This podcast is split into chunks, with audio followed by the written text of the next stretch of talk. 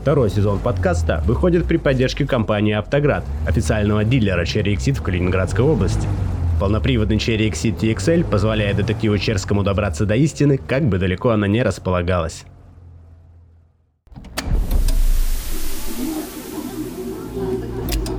Чтобы донести до ваших ушей самые жуткие подробности малоизвестных дел, я наматываю по области сотни километров, посещаю места преступлений – и собираю свидетельства очевидцев. Но это далеко не единственный способ интересно подать материал в жанре True Crime. Яркий тому пример один из самых ламповых, по моему мнению, подкастов о преступлениях, который начал выходить в эфир в январе этого года. Если с наступлением темноты вам бывает не по себе, молодой энтузиаст по имени Михаил со своим подкастом True Crime на диване поможет интересно провести вечер а также здорово разовьет воображение и паранойю своими рассказами про знаменитых серийных убийц. Никакой воды, только леденящие души факты, true crime и удобный диван. Ну а нам с вами пора вернуться в охотное.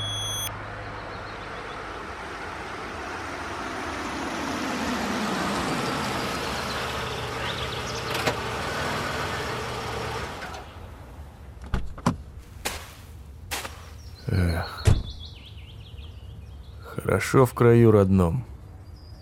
Пахнет сеном, недоверием, членовредительством и еще кое-чем.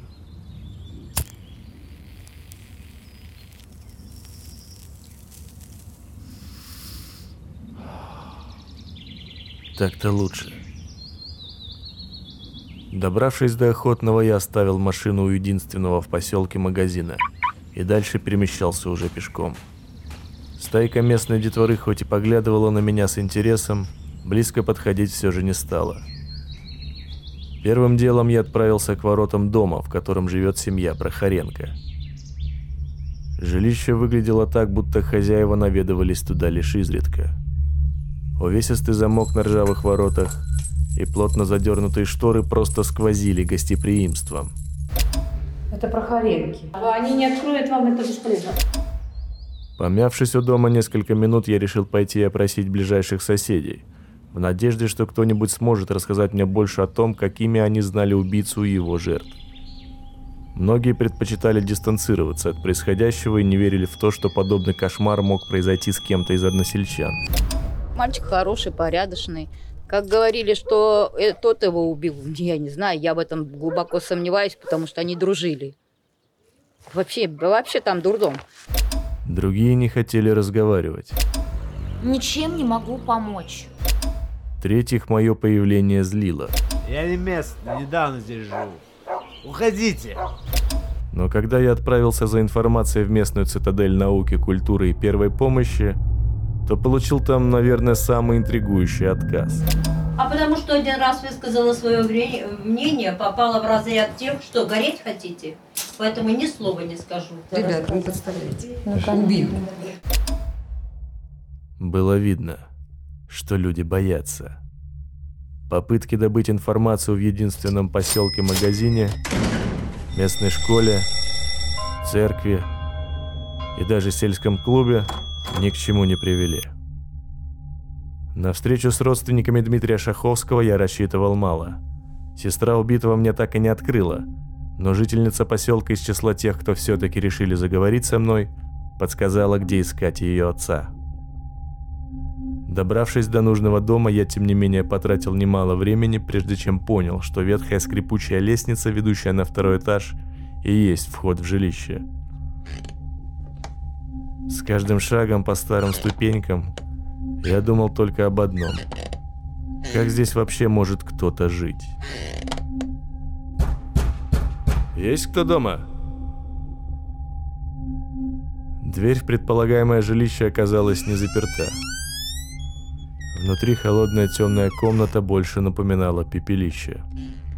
Прямо напротив входа располагалось просиженное кресло с изъеденным молью пледом стоявшая в окружении полуразвалившейся мебели. «Здесь кто-нибудь есть?» За следующей дверью обнаружил более просторное, но такое же запущенное помещение. Сквозь помутневшие от грязи и копоти окна туда пробивался тусклый солнечный свет. Только я решил, что по ошибке забрался в заброшенный дом, как мне навстречу словно призрак из тени выступил хозяин жилища. Оказывается, все это время он был у себя. Отец Дмитрия Шаховского встретил меня суровым взглядом, в котором явно читалось раздражение, и двинулся навстречу. Он уже был готов спустить непрошенного гостя с лестницы, но узнав, кто я и зачем к нему пришел, внезапно изменился в лице и согласился рассказать все, что помнил. И про последний день, когда видел сына живым, и про тот, когда его нашли. Была суббота, помню. Он картошку с поля привез, разгрузил, помылся, переоделся и уехал. Уехал на такси, и больше я его не видал. 9 сентября он уехал, его в этот день и убили 9 Несмотря на то, что принимать заявление участковый желанием особенно не горел, когда за Дмитрием приехали из военкомата, объявить его пропавшим все же пришлось. 21 год пацану было, ко мне военкомат приехал, повестку дал, в армию его уже должен был забирать. Бац, и пропал. Милиция его искала, все это. На тот момент родные братья Михаил и Сергей вместе с неравнодушными односельчанами искали Дмитрия уже больше недели. Но безуспешно. У меня два сына еще. Один в Большакове, другой здесь живет в совхозе. Михаил разместил в интернете и социальных сетях объявление о пропаже родственника. Но несмотря на десятки тысяч просмотров и слухи о том, что он проводит время с другой девушкой где-то в Советске, ни один человек так и не позвонил. Зато с аккаунта Дмитрия тогда велась очень оживленная переписка. Говорят, от отчаяния старший брат Дмитрия Михаил даже обратился к местной гадалке по имени Баба Маша из Приозерья. Старушка посоветовала искать пропавшего брата там, куда ходили они втроем, имея в виду тот злополучный день 9 сентября, когда Дима вместе с девушкой уехал в гости к Прохоренко. И там его возле дома убили. За, за, за девчонку. Девчонка ходил, за девчонки его убили, да. Она живет в Большакове. И ее отец работает на 13 станции. Многие в поселке считали, что спутница Дмитрия что-то знает об убийстве. Но эти слухи так и остались слухами. Своими воспоминаниями она ни с кем так и не поделилась. Она перестала общаться с семьей погибшего молодого человека и наотрез отказывалась говорить о вечере, когда он исчез. Лишь однажды она обмолвилась, что сквозь сон услышала звук включения мобильного телефона Димы. Найти тело удалось спустя три недели со дня исчезновения. Теплая калининградская осень сделала свое дело.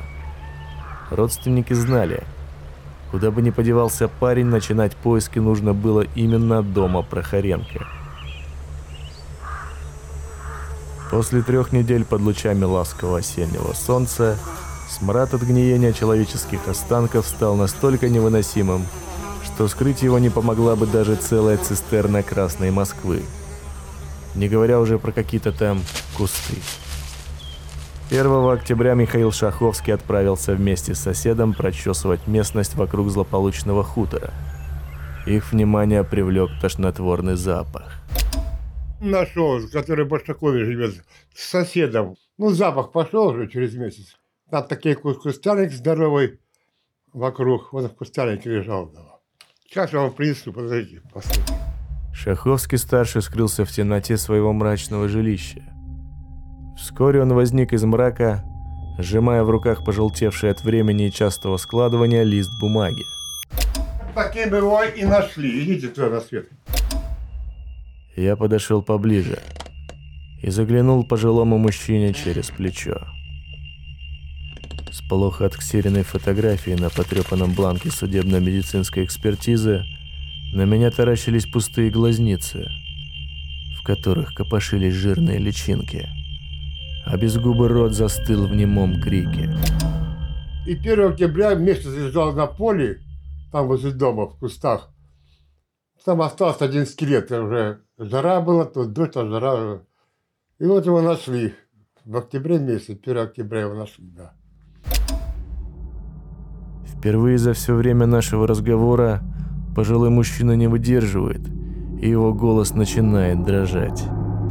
Ну, убили. Вот, бумага у меня лежит, там написано три удара по голове, по шее два удара. Экспертиза была. Вот и все. Все три недели с момента убийства Прохоренко держался очень бодро. И у него на то были причины. Пока у следствия было даже малейшее основание считать его друга живым, предъявить хитрецу было нечего. Все это время он проходил по делу простым свидетелем и усиленно делал вид, что в ту жуткую ночь между ним и Дмитрием никакой ссоры не было. А вот уже после обнаружения тела сомнительное алиби лучшего друга пошатнулось. Семья жертвы в сопровождении полиции решила навестить Прохоредка, чтобы призывать его к более активному сотрудничеству. И выяснить, что произошло в ночь убийства, и кто писал с телефона мертвого человека всем его друзьям. Но он заметил их приближение заранее. Когда мои сыновья подъехали к дому, черный дым с трубы шел. Сентябрь месяц, тепло было. А он, оказывается, сжег его куртку, новая куртка была, и телефон. Моя жена звонила ему два раза при мне. Два звонка было, а потом бац и пропало все. Потом телефон нашли в печке, ну, милиция нашла. Там одна рамка осталась, все, сгорело. И куртка сгорела, и все. Вот такая система, да. После увольнения из училища Данил Прохоренко сменил несколько адресов, на каждом из которых успел отметиться каким-нибудь проступком. Наглый человек. Он же Шелиховская жена у него, двое детей. Он ее бросил, где-то так крутился, вертелся. Здесь у родителей кочевал. В личной беседе брат погибшего Сергей и его подруга Марина сообщили мне пугающие подробности. Ни с кем не общался здесь в совхозе. Здесь, знаете, он как будто вот выйдет на улицу, кто обузу на работу, быстренько, бегом через, через то, дорогу. что жил. Ну, в Там заповед- тоже заповедном. племянника моего ножом пугал. Ну, его все заповедно искал. Вот там мама, с, ой, бабушка с дедушкой спрятали, ночью вывезли сюда его. Сереж, вспомни, мы ездили утром рано, ходили на работу, вставали полпятого. Отец ихний Они- к они- дому, машину, крыльцу вот Они что-то подгонял, грузили, что-то короб- коробки выгрузили, грузили. какие-то коробки Вывозили. грузили, вывозили. Деньги в его семье любили, и от стабильного заработка добровольно отказываться бы не стали. Вот только стабильно и честно трудиться ради этого большого желания не было. Ни у самого убийцы, ни у его матери, ни у отца. Вместо этого в семье Прохоренко предпочитали использовать возможности для случайного заработка, которые, по слухам, не всегда были в рамках закона. И сколько раз видела, еду на работу, все, машина у крыльца, что-то багажник открыт и что-то грузят. А потом неделя, что ли, или сколько прошло, может, чуть поменьше, может, больше этого. И это, следственный Следственный комитет, комитет, да народу приезжали, народу. У них там что-то за сараем, там в огороде, коробки какие-то вытаскивали. До злополучного хутора от Охотного не больше пяти километров по прямой. Но преодолеть это расстояние, что пешком, что на машине, тот еще вызов.